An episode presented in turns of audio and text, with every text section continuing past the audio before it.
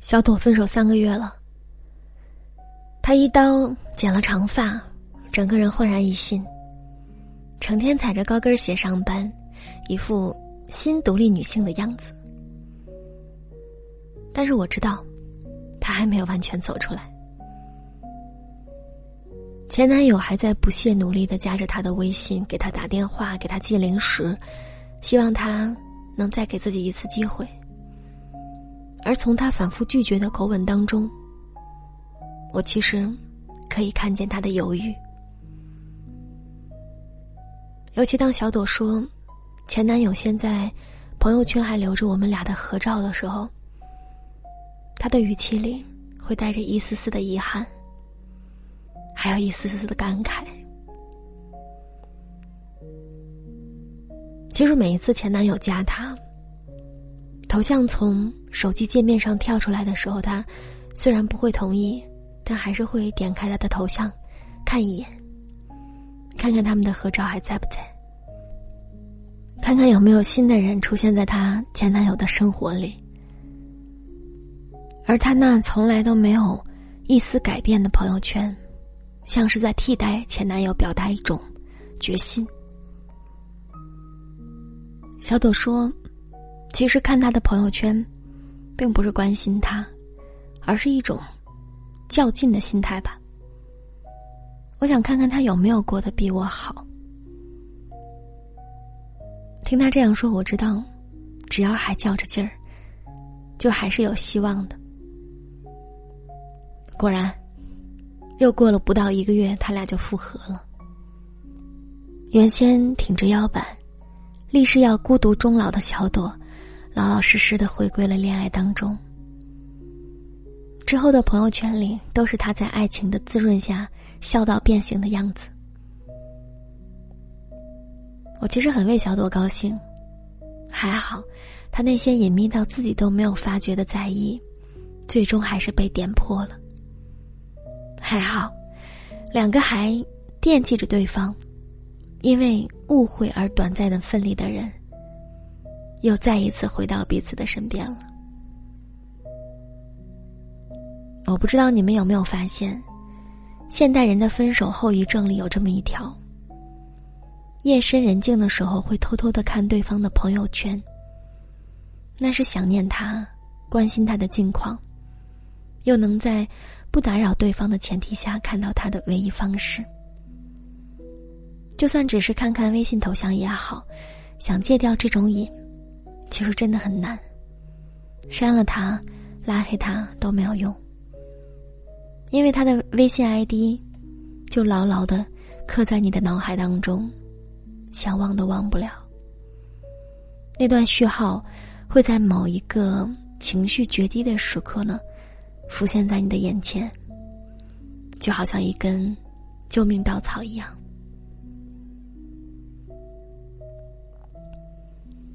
你们还记得吗？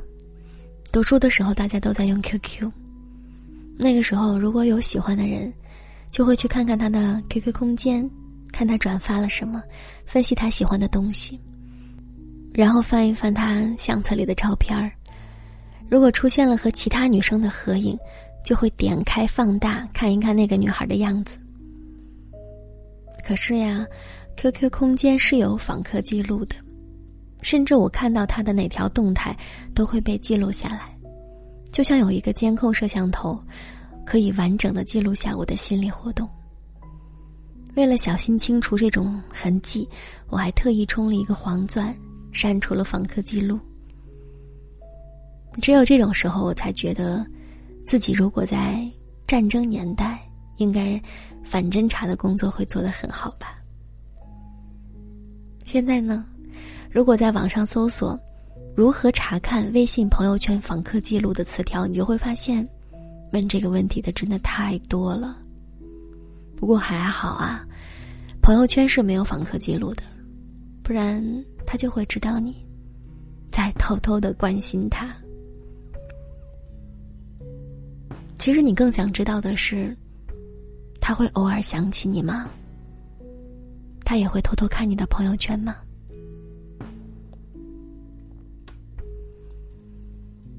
在微博上有一个名为你觉得分手以后要不要拉黑前任的话题下面，有一个女孩回答说，没有必要拉黑，不拉黑要他天天偷看我有多优秀，每天都后悔离开我。其实这样说的你才是真正的没有放下吧。分手之后，你把自己的朋友圈改成了全部可见，以防他还想着自己的生活。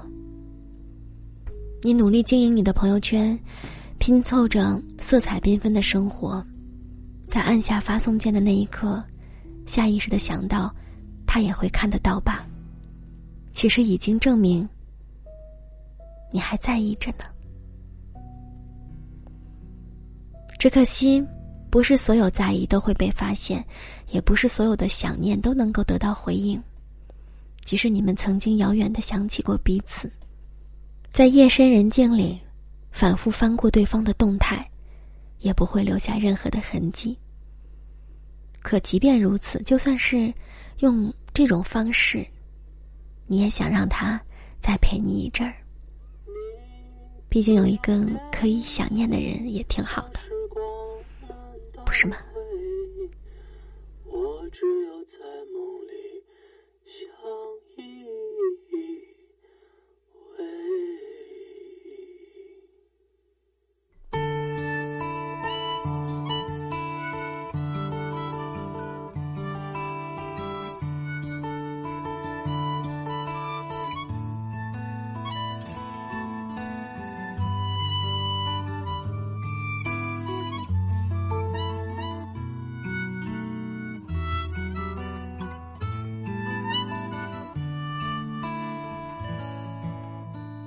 时光一逝永不回，往事只能回味。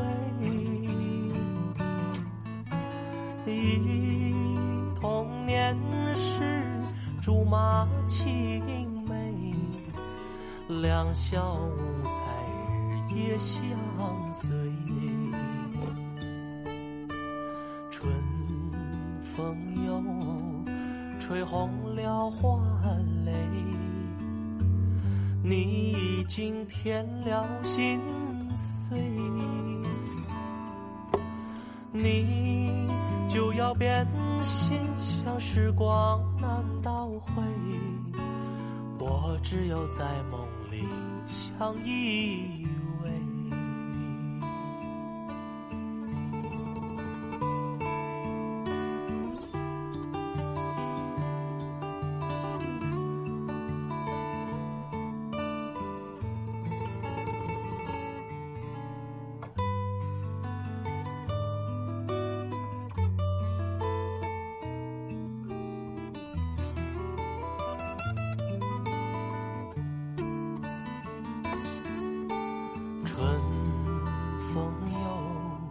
吹红了花蕾，你已经添了心碎，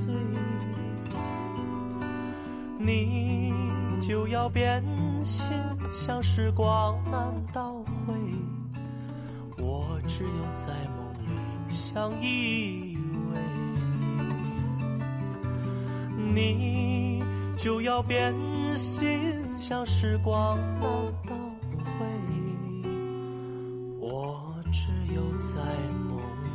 相依。